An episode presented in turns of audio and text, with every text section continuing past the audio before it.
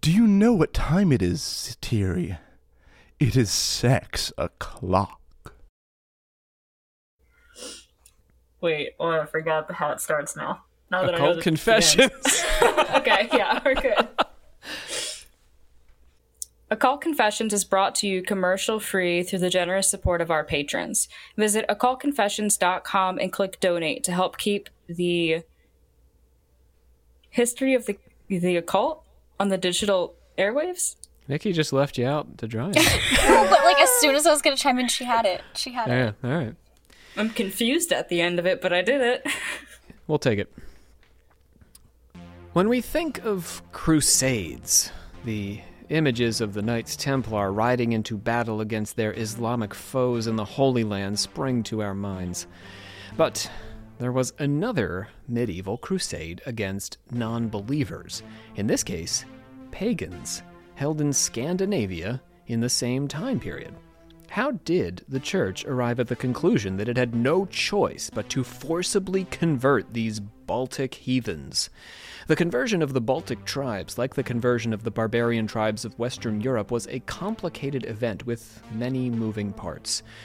It isn't the case that the Pope signed an order and Christian missionaries boldly marched in, accompanied by knights on white steeds, and started baptizing people. To begin, the Scandinavian kings led the way in converting the populace, particularly in Denmark, Sweden, and Norway. The kings, however, had their own reasons for converting, which were often far more political than religious. Today, on Occult Confessions, the Baltic Crusades. I am joined by our two favorite anti crusaders, uh, our metallurgic prophet, uh, Brie Literal. Hey guys. Have you been prophesying anything metal lately? Hmm. You've been doing some D and D. I have been. that's pretty I've also been been writing some stuff, so Oh, you've been writing some metal stuff. Mm, yep. Some Yeah. pretty some pretty metal content. You give us a like a little just a hint of of some of that metal. Um Russian necrophile. Oh yeah, yeah, that's, metal. That's metal. metal. It's pretty Yeah. metal. A very well educated Russian necrophile. That other voice there is, uh, of course, our Naked Truth. That is uh, Nikki Double H Hiller Henderson. Nikki, have you been doing any uh, naked truth telling lately? I mean,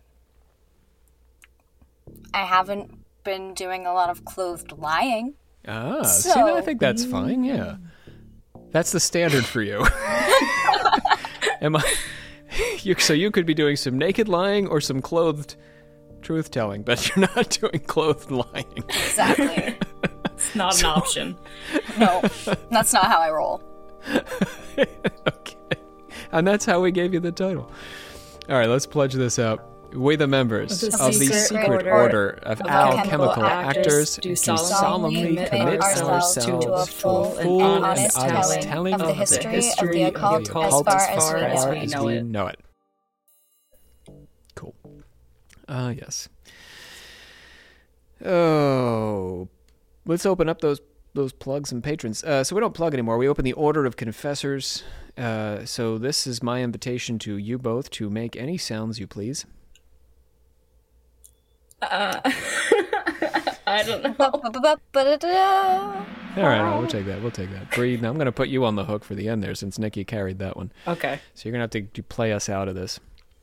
Uh, we got three new folks to welcome to the patrons. That is Caitlin H., the Bard King, and Momo. Welcome, all three of you. I want to just wax poetic about the Patreon for one second here. We do have new new bonus content from Bree. Uh, it just came out this uh, past month. And uh, Breeze, uh, that that if you're interested in that necrophilia, It's not. It's not. Oh. The necrophilia is very vague. It's more so about everything else. Okay, with a little bit of Blavatsky, Russian guy. Uh, so we have uh, Bree's working on what what she's writing there is, is uh, an upcoming patron episode, another one. So now here's the thing, though. I, I, patrons are. I thank you. Uh, I want to tell you, folks. Like, yes, we have hours and hours of bonus content over there. That is a reason to join Patreon. But here's the other thing. You know, we put this podcast out for free, and we have no ads So our patrons are the people who make this show available to the world. Uh, you know, we've we've been climbing various charts and, and bringing in new listeners all the time. I mean, charts, you know, whatever, but uh, you know, connecting with new people all the time. Uh, our patrons are really responsible for allowing us to do that work. So if you value what we're doing here, if it's important to you, if you think that the world would be a better place if if more people heard about us, come on over and uh, join us on Patreon. That's that's the hard sell on Patreon. But uh, seriously, folks, it uh, it means a lot. It helps a lot. It's uh, the reason we're able to keep doing what we're doing. All right, Brie, you knew this was coming when I mentioned it a minute and a half ago. Let's get out of here.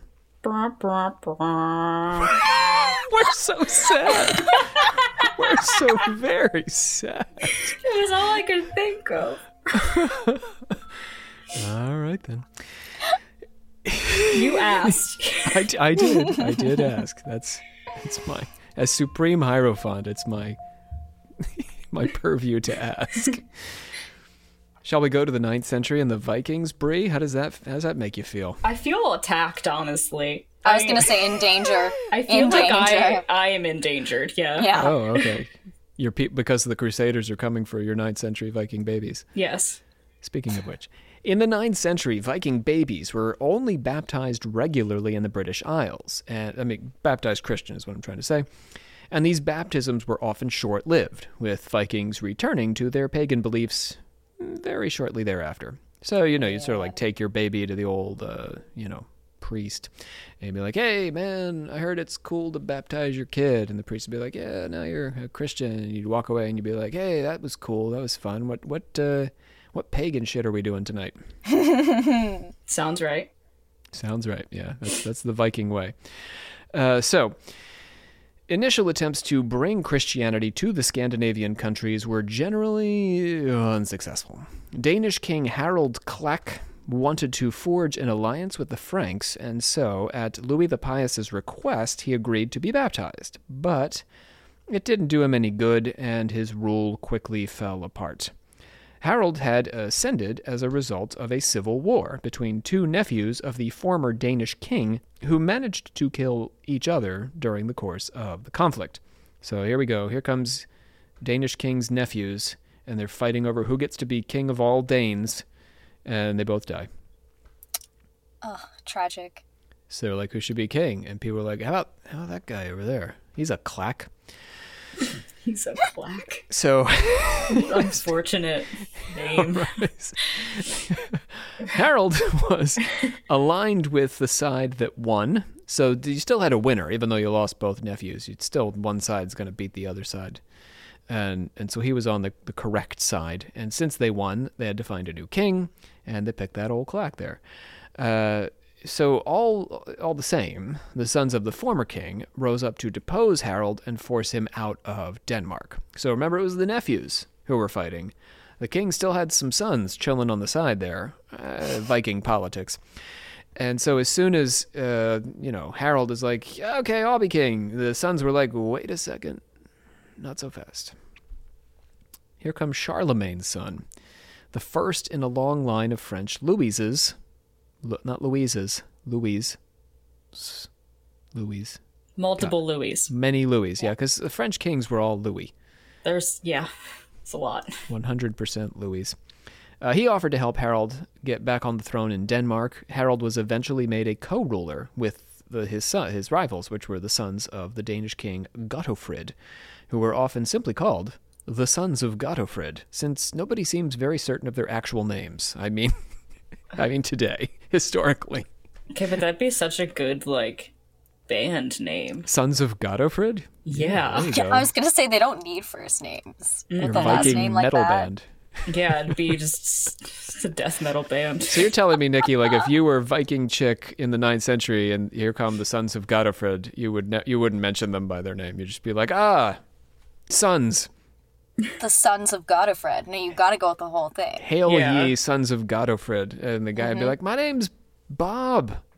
Be like Bob. It doesn't matter here. You're Call me Bob. Godofred. Yeah, he's trying to be all casual. That's Doctor Sons of Godofred to you. So, the, it's meaningless. Uh, the alliance was tense, uh, and Harold sought to further ingratiate himself with Louis by having himself, his wife, and 400 Danes of both sexes baptized at St. Albans Basilica in Mainz. Worried that this conversion would not go down well with Harold's frenemies ruling in Denmark, Louis, the French king, gave him a little piece of land to flee to if he got into trouble. so off he goes. He's like, I'll be Christian, but I don't know, those sons of Godofred, Bob is not really great with the whole Christian thing. Go, Bob. So, yeah, Louis was like, I hear you, Harold. I'm going to give you this little retirement resort over here just in case.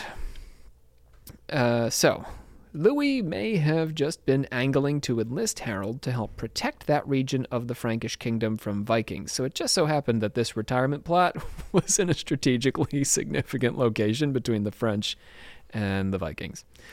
But he was right to worry about his vassal's reception in Denmark. No sooner had Harold got back than them sons of Godofred, Bill and Bob and Schmitty, promptly kicked him out and there probably wasn't much resistance from the people of the Sons of Godofred, who were not too keen on Harold's new foreign faith anyhow, and were glad to see the bastard go. So, pagans score one. Whoa, whoa. I I agree, but also like wouldn't it be so cool if he was like, Yeah, I'm gonna go get quote unquote baptized and take this retirement land, but then actually use it to invade? Yeah, that would have been badass, but I don't think That's, that's what how... I would have done. I mean, from everything we've heard about Mr. Klak, he's not inclined to roll that way. Sir Klak. I mean, so after much all, less metal this way. I mean, I'm sure he really comported himself well in the battle, but it wasn't even really his battle where he got to be king. Everything sort of just fell in this guy's lap. He's not a he he's would not a have had so much more to gain though if he had whatever. It's fine. The next Harold in the story, because there's not enough Harolds. Harold number No. two. Uh, this is the story of the Danes' dance with Christianity, since this is, after all, the Harold Confessions podcast, exclusively focused on stories of people named Harold. This was Harold Bluetooth Gormson. I'm sorry. Say that again. Harold Bluetooth Gormson. One more time. you serious? A little more Bluetooth. conviction. Yeah. Harold Bluetooth Gormson. Okay. I'll He was one of the first Danish kings to successfully promote Christianity among his people in the 10th century.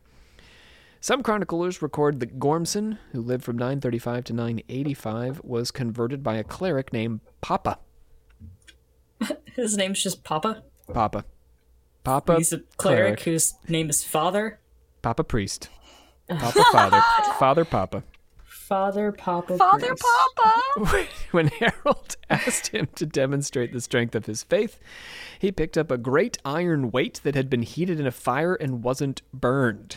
So that's Papa. He's a badass priest. Okay, so Papa's doing some real shit. Yeah, yeah. He, that's a little right. occulty, even. You sure he's not a pagan? Yeah, I was gonna say, are you sure that's a priest? I don't know. He's got really thick hands. Um, yeah. Another Meaty sto- hands. Me, another story. Calloused, just can't feel it. Yeah, just that's how he, he that's how he gets a massage. He cleans off his hands that way. Another story claims that Harold Bluetooth was forcibly converted by the Holy Roman Emperor Otto I, or maybe it was Otto II when he wasn't defeated in battle. It's the you know 10th century, so things are a little foggy. In Sweden, moving to Sweden now. The first king to remain a Christian until his death was the early 11th century King Olaf Skot Skotkonung. Skotkonung. Be nice to me, Swedish friends. I love you guys. Don't hurt my feelings because I'm pronouncing these words. Also, Danish friends. Uh, Olaf Skotkonung, our Swedish listeners will know, was better known as Olaf the Swede. Oh, And he I know. I, I recognize you know that guy? name. Yeah. this was 980 to 1022. Legend tells that Olaf invited Siegfried, the Archbishop of York, to his kingdom, and he traveled with his three nephews. So here comes the Archbishop of York from, you know, the British Isles, and Olaf is like, "Come on down." And he's like, "Okay, cool. I'm gonna bring my kids because this is fun. Well, nephews because he can't have kids because he's a, you know, priest." The 12 tribes of the islands of southern Sweden convened a thing. Now, Bree, what is a thing? I'm sorry, say that again? A The thing. whole sentence. Oh. A thing. A thing. They convened a thing. It's a Viking thing. You don't know about Viking things? I am not a Viking, ridiculous. Rob. I know, but you're into that Norse stuff. A Norse pagan. All right, all right, all right. So, you don't, so maybe Viking politics were not are not your I, focus. Viking politics are not involved in. so it's like a A conference. thing. It could be. I was gonna say it could be anything like a what, like a campfire. Like yeah, a, it's probably like a. It's like a some sort of intense gathering of sorts to Wait, a- discuss things. Yeah, it's a Viking word for that. Yeah, that's what a thing is.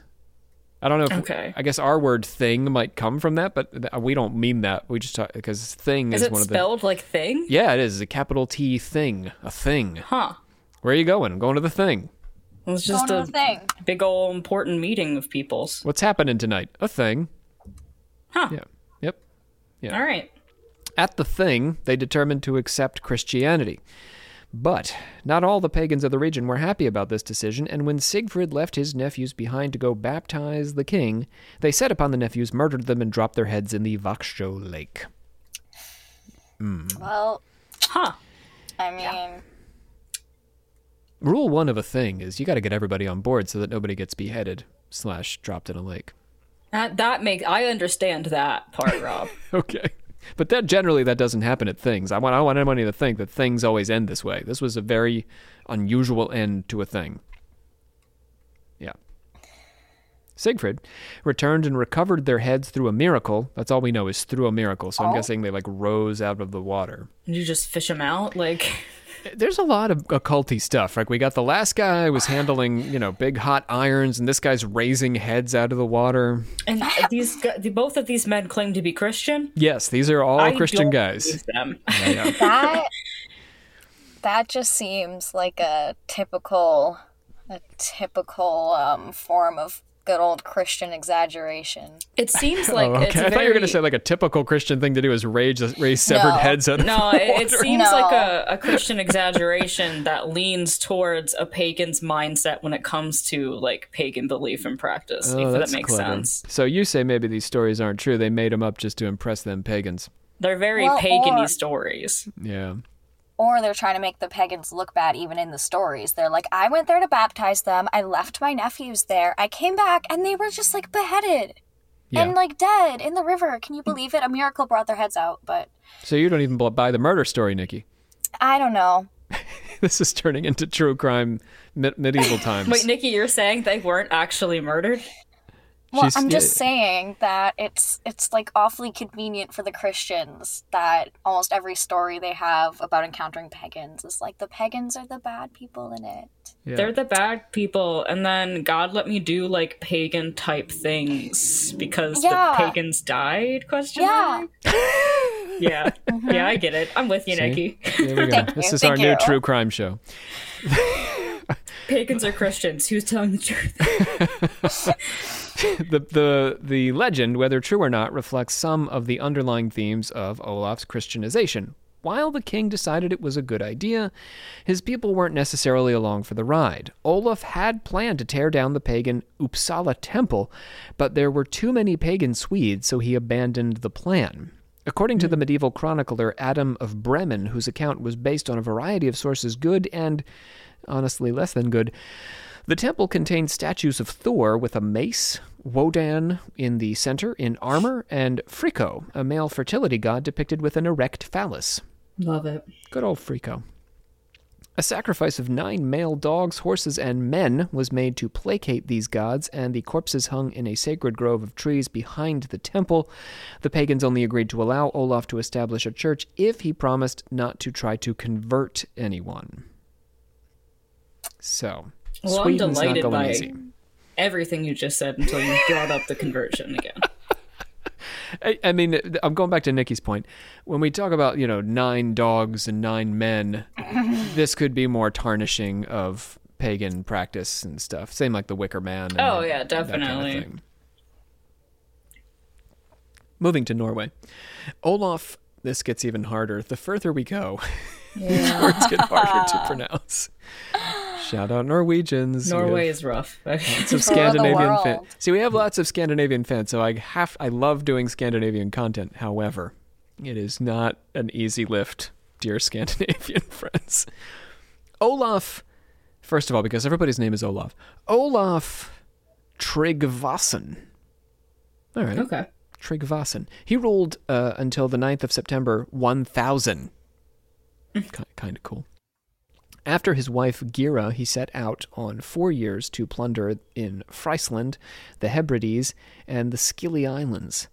While plundering, he heard about a renowned oracle and sent one of his men to pose as the king to see if he could fool the oracle.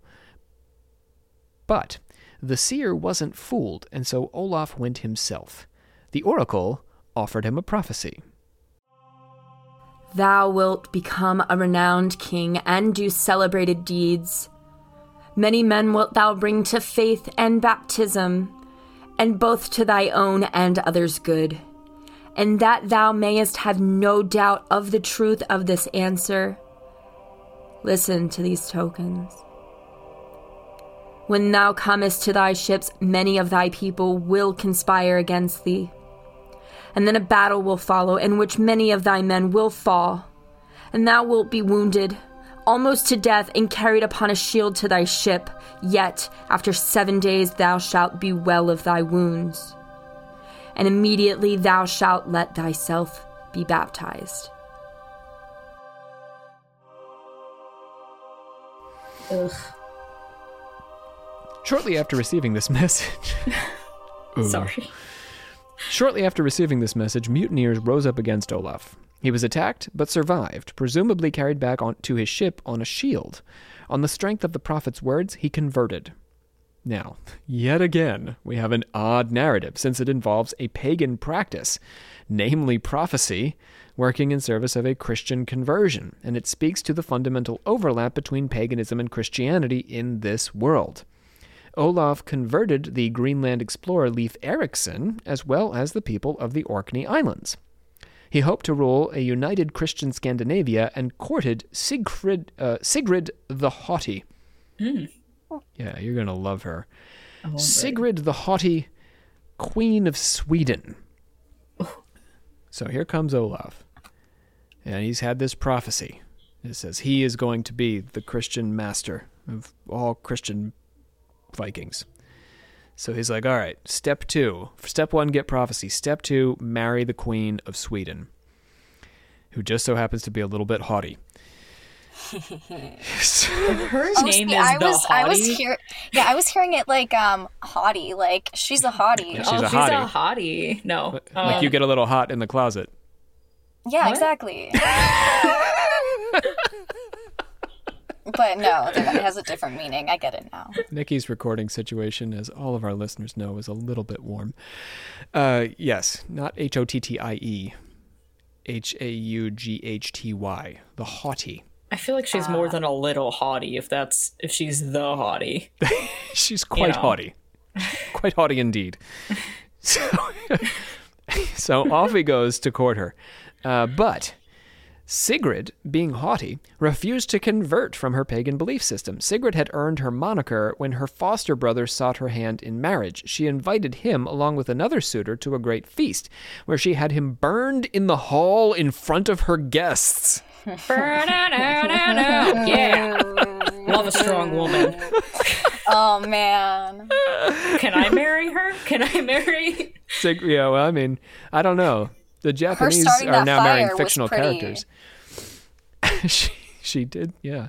Um, so when Olaf proposed marriage to her, he conditioned his offer on her acceptance of Christianity. Come, pagan queen, and be my Christian wife. I will not part from the faith which my forefathers have kept before me. I am in a rage. If that is your response, then I will slap you with my glove. This may, someday be thy death. Oh shit. Ah! That's not gonna go well. She just burned a man alive. Oh, honey.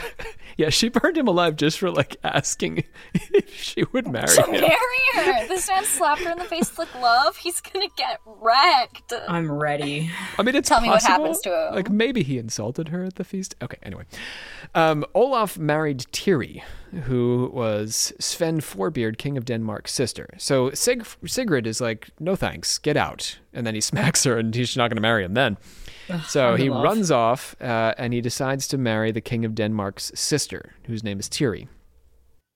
So and Olaf, you know, he's wanting to spread his Christianity around. Um, uh, so he goes ahead and marries Tiri without her brother's permission.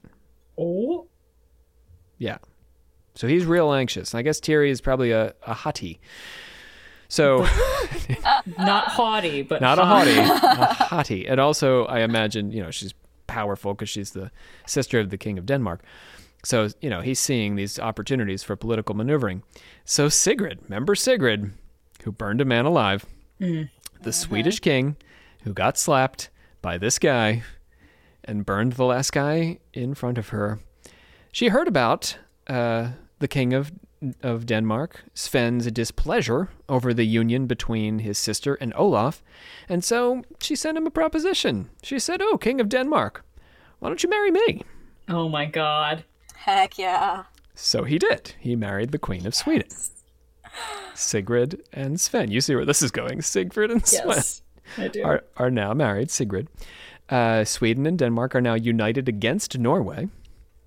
Tiri then begged Olaf to wrest her ancestral lands back from her brother's control, just as Sigrid encouraged Sven to go to war with Olaf. Olaf, I would love to have brother betraying sexy times with you. And you know what would be the sexiest kind of foreplay? Wresting my ancestral Danish lands from my brother. Sweyn, I would love to have haughty, sexy times with you. And you know what would be the sexiest kind of foreplay? Crushing Norway. So, oh. I'm delighted. I mean, that is oh hot, my right? God. If you and your piece go and hot. crush a country together, that is sexy. That gets me That's in the I mood. think. Yeah. Right. That's the ultimate. Nothing like Foreplay. it. Nothing like it. That's a good that's a good 3 days. The Norwegians, led by Olaf, left to conquer Tiri's homeland and were met by Danish and Swedish ships at the Battle of Svolder, the largest naval battle of the Viking Age. In the midst of the fight, Olaf, dear Olaf, who had slapped Sigrid and who had married Tiri, leapt from the side of his ship, the Ormrinn Langi, or Long Serpent, and was never heard from again. Yeah, screw that guy. He doesn't. Even, yeah, he doesn't deserve like a badass death. No, he doesn't No. deserve a badass death. And it, it, I think it's such a like a symbol of masculinity. He's leaping from a boat literally named the giant penis. And then he's just gone. Yeah, the long serpent. He leaps from his long serpent, and that's it. She drives him from his own cock. Mm. Way to go, Now Sigrid. that's a woman. I knew you would like her. I, I Big I- I am asked you guys to do this. It was just so you could hear about Sigrid. I'm delighted. Thank you, Rob. I'm here for you. All right, let's get into some more of this. Olaf Haraldsson rose to power 15 years after the end of Olaf Tryggvason's reign. In Norway, Olaf II, also known as Saint Olaf, for those of you who are fans of uh, the Golden Girls, you'll be familiar with Saint Olaf, the town that Rose is from. No? You guys don't know the Golden Girls? I mean, I've seen it. Do you but not I'm know any like well gay enough. I don't. Yeah. I don't know the lore, Rob. Oh. Yeah, I don't know that much more about it. I've seen Anyway. it, but yeah. She's always talking about Saint Olaf. Anyway. oh yeah, that one. Oh wait, which one? I don't even know which one. you're It's talking Saint. I'm talking about him right now. Anyway, Okay. he invited the English clergyman Grimkell to Norway. Here, here we go again. Here comes Bishop Grimkell, like so many Christian clergymen before him. He presided presided over the canonization of Olaf only a year after his death. So, you know, if to get canonized, things have not gone well for you. Olaf was apparently quite brutal, which is partly why he was so successful at uniting Norway. After the northern kings pledged fealty to him, he crushed the kings in the south, brought the aristocracy to heel, took control of the Orkney Islands, and raided Denmark. The Danish king Knut the Great, or Knut the Great, ultimately drove him out of Norway, uniting the kingdoms and casting Olaf into exile, and Olaf fell in 1030 trying to reclaim his kingdom. So he did all this uniting, and then he got beat, and the other guy took all his stuff. Thanks for uniting this. It's mine now. In another bit of historical good luck, after his death, his illegitimate son, Magnus the Good, took the throne of Denmark and Norway, establishing Olaf's dynasty. So then his son managed to loop back into power. A lot of turnover in, in Viking territory. Yeah. While it's questionable whether Olaf actually Christianized Norway, he did establish a Norwegian Christian legal code. His legal code was so well regarded that when Pope Gregory VII tried to enforce clerical celibacy in Norway, the Norwegian clergy ignored it because it wasn't in the code. Haha. Good for them. They're like, no, no, no. This code, this code says we can have sex. We're keeping this one. We're keeping the sex. I mean, after all, we just crushed a country. What else are we going to do? Yeah, honestly. Among the Scandinavians, the Lutici Federation were some of the most resistant to Christianization. The Lutici worshipped nature in sacred groves and at springs, lakes, and rivers. They worshipped in the open without priests. Adam of Bremen, my guy who gave us uh, all about that temple with them sacrifices, reports that the Scottish John Scotus, Bishop of Mecklenburg, was ritually decapitated during a revolt in 1066 as a sacrifice to Radagast, the Slavic god of hospitality. Yeah, dang, okay. Nothing says hospitality like a good beheading. Hello, hello, guest. Welcome to our home. Could you just stretch out your neck a little? Ah, hello, new guest. Would you like to see the previous guest on our mantle? Oui. The Rani of the Rugen, wealthy merchants and pirates, also avoided Christianization for a while, paying tribute to the temple of Svantevit in Arkona. The Rani were pantheists who worshipped gods with several faces in the form of large wooden statues at temples, holy groves, and their home altars. Svantevit was the god of war, fertility, and abundance. At the temple of Svantevit, his horn of abundance was filled with mead annually and hmm. an oracle made predictions based on the behavior of a white horse and the throwing of dice. So that sounds like a fun place. Yeah, all of these yeah. sound so much more fun than Christianity is. they really do. Yeah, where's your white horse, yeah, dice rolling nature, white horse. Bishop Grimkell? Where's all that? Where's that stuff? Where are your groves? Yeah. Where are your groves full of white horses? I think Jesus had a grove. Didn't Jesus have a grove? I don't. Yeah, full of fruit you couldn't eat. Rob, it was a trap. So it was a trap, Rob, not a grove. You're killing me. Uh, anyway. And the tribe's treasury was guarded by 300 mounted warriors. In 11, yeah, so they got their treasury there too. They got the white horse, the dice, the mead, big old treasure, mm-hmm. 300 guys. In 1168, the Danish kings conquered Arkona and brought the Rugen princes under their control. Then in 1206, the Danish king Valdemar II received a promise from Pope Honorius III offering him whatever pagan lands he conquered. Inspired by a vision of a cross in the heavens, sort of like Constantine, or the legend of Constantine, I should say, he went on to inv- invade Estonia and establish a castle there. Although the castle quickly became too difficult to defend, the king left behind the missionaries Anders and Sunesen and Nicholas of Schl- Schleswig, who not only imparted their Christian wisdom, but also a message of Danish power. So he's using Christianity essentially to conquer Estonia. The group most closely associated with the Christian conquest of the Baltic states was the Teutonic Order. You guys heard of these before? The Teutonic Knights? no. No, not even in that D and D stuff or any of that. It uh, sounds like vaguely like something I've heard about, but you'd have to tell me about them. For They're a bit like the Templars. Uh, They're they're Templari. The Teutonic Order was originally established in the Holy Land in Acre and was relocated to Transylvania because that's what you do when you have too many uh, knights in the Holy you go Land. to Transylvania. Yeah, you're like, we have one too many knights. What should we do with this guy? Eh, send him to Transylvania. But when they attempted to usurp the King of Hungary's control by putting themselves under the direct authority of the Pope, the king tossed him out.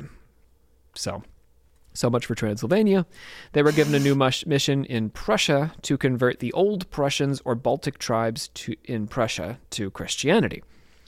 The old Prussians were, by most accounts, not especially cool. So, sorry, I know we've been having a lot of fun and a lot of feminism, but the men treated women as servants, and they married up to three wives, and they could drown or burn disabled family members, sickly newborns, or Oh. excessive. Let me say this. yeah, Nikki's already having trouble before I say this phrase. Or excessive female infants. Oh, there it is. Kill the girls, huh? Yeah. Yep. They I mean, worship- all of that's awful. All of that is Yeah, equally awful. So Yeah. they, here's some terrible pagans. I know we've been trying to be extra kind to the pagans and allowing them to murder people in groves and stuff, but not cool pagans. You know, there's always a few who just ruin it for everybody. yes. just take it too far, you know? Yeah, yeah. We can't blame the Christians for uh, Joel Osteen. I mean, not Oh, all we the can Christians. blame the Christians for almost uh, almost everything bad that's happened in history. There's a lot. There's a lot. But not Hit- not Hitler. I mean, not directly. I was directly gonna anyway. say not okay, not everything, but not like Hitler. the majority. there's a good bit. But just as there are bad Christians, there are bad Gonna be some pagans bad as well. pagans, yeah. Going to be some bad apples in the bunch. So here, these are them. Uh, th- they worship nature, possibly a pantheon of gods, had a high priest who resided in a sacred grove and communicated with the spirits of dead ancestors. A little bit of mediumship going on there. Teutonic Knights, they Christianized the old Prussians beginning in 1231, and 50 years of bloodshed and forced conversions ensued. The Knights went on to control the largest continuous area in the region from the Gulf of Finland to the border of Livonia.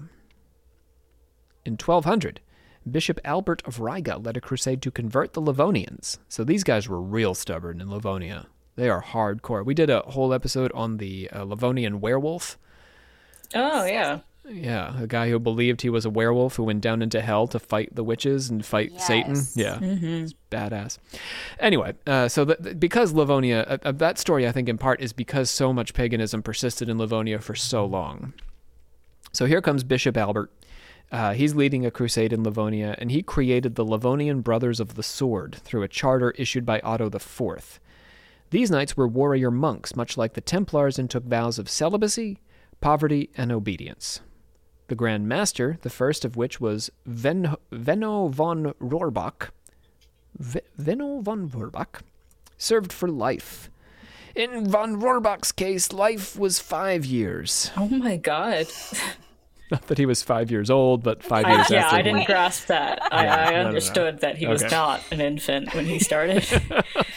he was born and they said you will be grandmaster it's not like the um, dalai lama or anything uh, so they fought the pagans in modern day estonia latvia and lithuania the order initially focused on protecting priests and missionaries in livonia since unlike the templars in the holy land the christians had no previous claim on livonian land Whereas the Holy Land had theoretically belonged to the Christians and was taken away from them, the Baltic pagan lands had never been Christian, which meant there was no moral justification to take it unless provoked. Their first battle was in 1205, and it was prompted by a request from a local tribe who had been attacked by Lithuanians. The Sword Brothers had superior, superior cavalry, and so the Livonians generally avoided outright battle with them, preferring raids instead.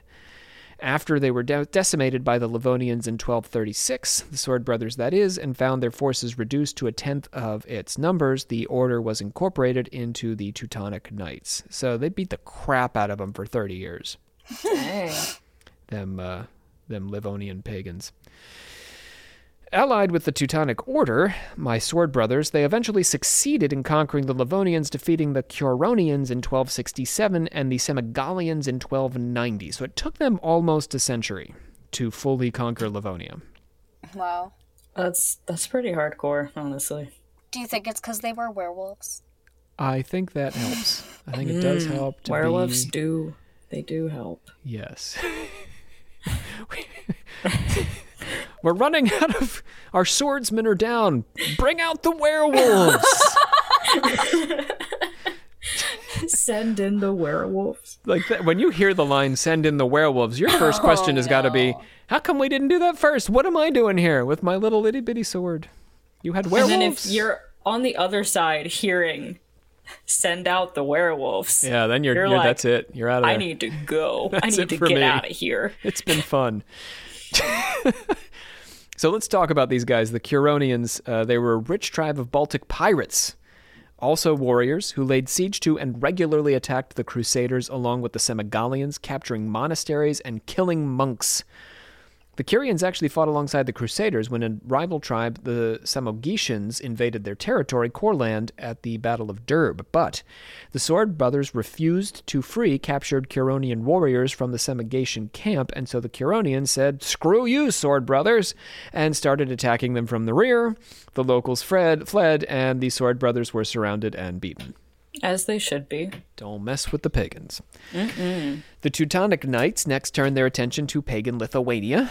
The Knights reported brutal treatment at the hands of their pagan rivals, who they claimed would tie them to their horses, set fire to them, flay them, or drive a stake through their whole body. So these are all ors not happening consecutively. Oh, I don't think. no, I mean, I'm not promising, though, Bree, that they wouldn't drive a stake through your body and then drag you around for a while. Because I really feel like I would fillet before I set them on fire, you know? At least, yeah. Yeah. But flaying and then uh, sticking you on the back of a horse seems like overkill, doesn't it? Yeah. So I guess you'd have to steak, fillet, horse, then burn. You're, I don't know if staking and flaying is happening in the same for the. This is disgusting. I'm sorry. I We're apologize filleting a dead on behalf of myself for And even saying this. All the but Lithuanian pagans. I, I just was curious as to what you meant. I didn't know, and then I said that. Let's talk about God for a little bit. Lithuanian oh, worship involved a vast pantheon of gods, including Dievas, uh, or Dievas. So not Devas, which is a, a Hindu, but Dievas is the supreme sky god. Velnias was the god of the underworld. Zemina was the earth goddess. Medeina, goddess of the forest and the hunt. Gabija, goddess of fire. And Bangputis, god of the sea. I love that name. Aren't they neat? Yeah. They uh, kept water clean and buried their dead across bodies of water, utilized fire in their rituals, and made contact with the gods in sacred groves. So all- Sounds pretty pretty cool. good. Yeah, pretty chill. The, the water stuff is really good because that's Mm-hmm. going to keep you alive for longer. Yeah, Yeah. that's smart. The conflict between the Lithuanians and Teutonic Order lasted 200 years. Oh. Yeah. Okay. Was not expecting that. Tack on another century. Well, b- bear in mind, Bree, all, all the flaying and stake driving that's going on. Right. So your knights ride into town, and next thing you know, they you got a stake up your butt. You're not going to come back tomorrow. But I really feel like, based on your description of these people, that they really did not do those things, at least not to that degree. unless provoked. All right. Yeah, don't provoke them. they will. They will flay a. I guess, yeah. I probably can't say that. They will flay a, uh, a Christian. That's almost worse. I start using that as like a swear. They will. you im- Christian. they will impale a bishop. Uh, so Ugh.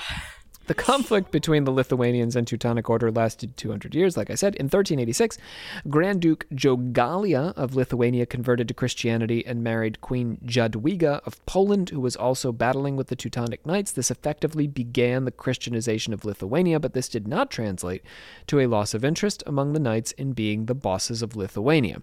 So this marriage was happening in opposition to these knights who've been fighting these people for all this time it does Christianize them, but uh, it's not the way the knights had intended.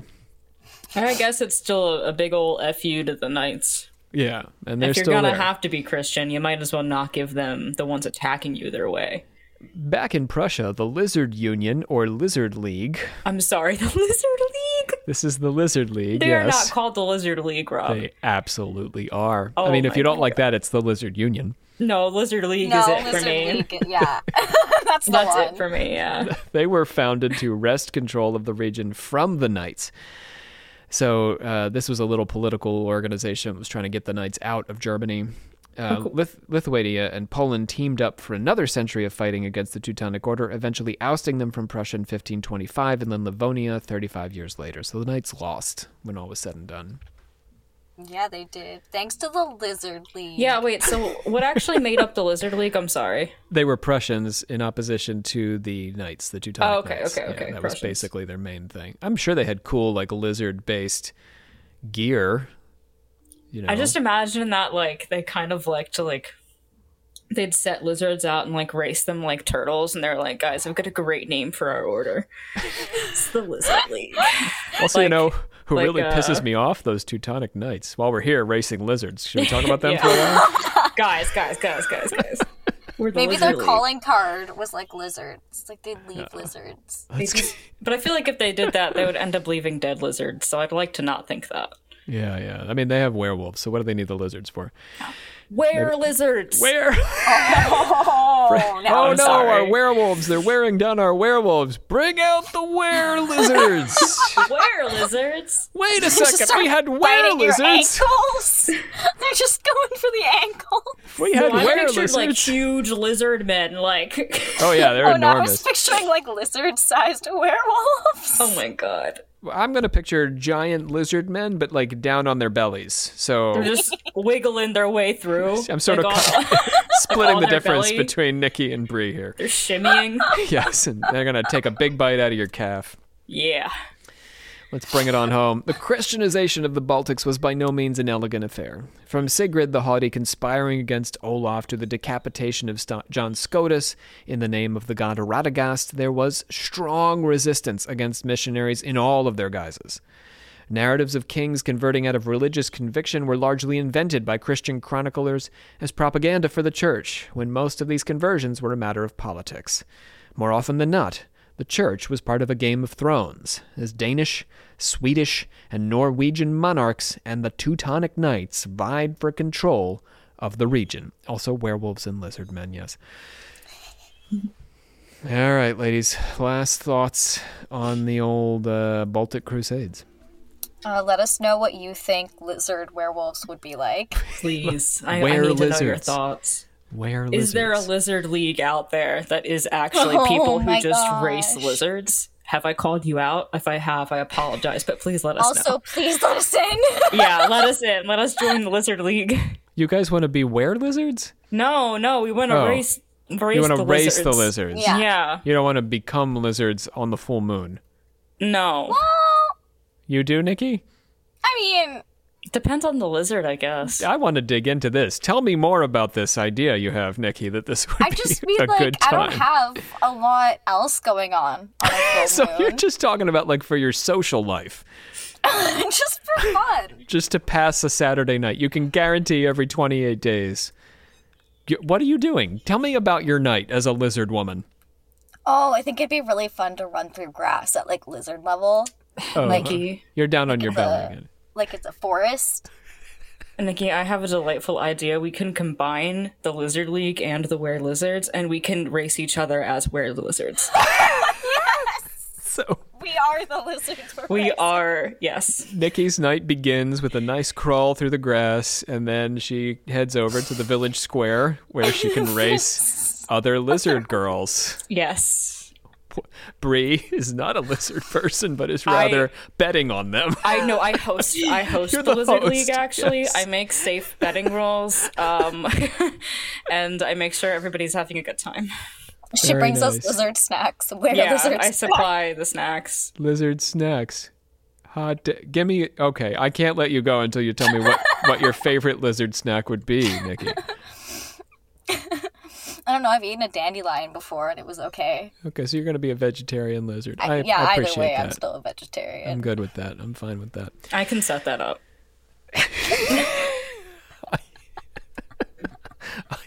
I'll be in the corner singing songs about your uh, your exploits. Yes. It's just narrating your life. And then the lizard Nikki arrives With like one of her those like old guitar. Yeah. yeah, yeah, that'll be me. I'll be on the lute, strumming Yes. away.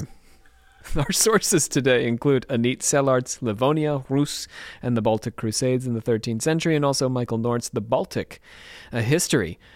Who can bring us on home? Um, I I forget how Wait. it starts. I hereby uh, Adjourn? Yeah, you got it. Go for it. Yep. I hereby adjourn this meeting of the. I Who, who are we? I hear. Oh, no. uh, you adjourn and declare closed. Adj- Yeah. Oh, I hereby adjourn and declare closed this meeting of the alchemical actors until such a time that we get together and do it again. There it is. Nice. There we go. ooh. Our voices today are uh, some some new folks. We have Kara Simpson playing the Prophet. Uh, we have uh, Evangeline Olsen and Maddie Wagner and Neil Sigmund doing our Danish and Swedish royalty. Uh, is that right? Danish. Where's a Norwegian in there? I think Olaf was Norwegian. Uh, and that brings a close to our Baltic Crusades episode. We're going to pretty much hang out in this time period. We're, we're creeping up on the timeline. We started around 300 with Constantine. We moved to the 800s with Gregory uh, the Great. And uh, now we're in about the 1200s. And then we're going to move forward to the 14, 1500s with the Great Witch Hunt in our next episode, uh, which will be a bit of a tribute to one of my favorite scholars. Uh, so something to look forward to. Uh, and we'll be talking about them witches for, uh, you know, for, for, for a good time. For a good time call, The Great Witch Hunt. Uh, my name is Dr. Robert C. Thompson, joined at the mic by our Naked Truth, Nikki Double H. Goodbye. Goodbye. And Bree, literal, metallurgic, prophet. If anybody asks you to convert, take that slap. Take that slap. Now, there you go. Stand up for your right to whatever. Be Yeah. you to pagan. Stand in a grove. Stand up. Stand naked in a grove with your lizard teeth out, Find a white horse. eating dandelions. As you tell, yeah, prophesy on a white horse. Yeah. Here on Occult Confessions.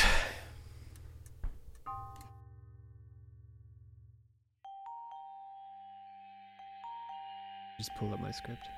I said to uh, while we were waiting for you, Nikki. I was like, "Yeah, Nikki's got a strip. That's what that's what we're waiting for." I was ready.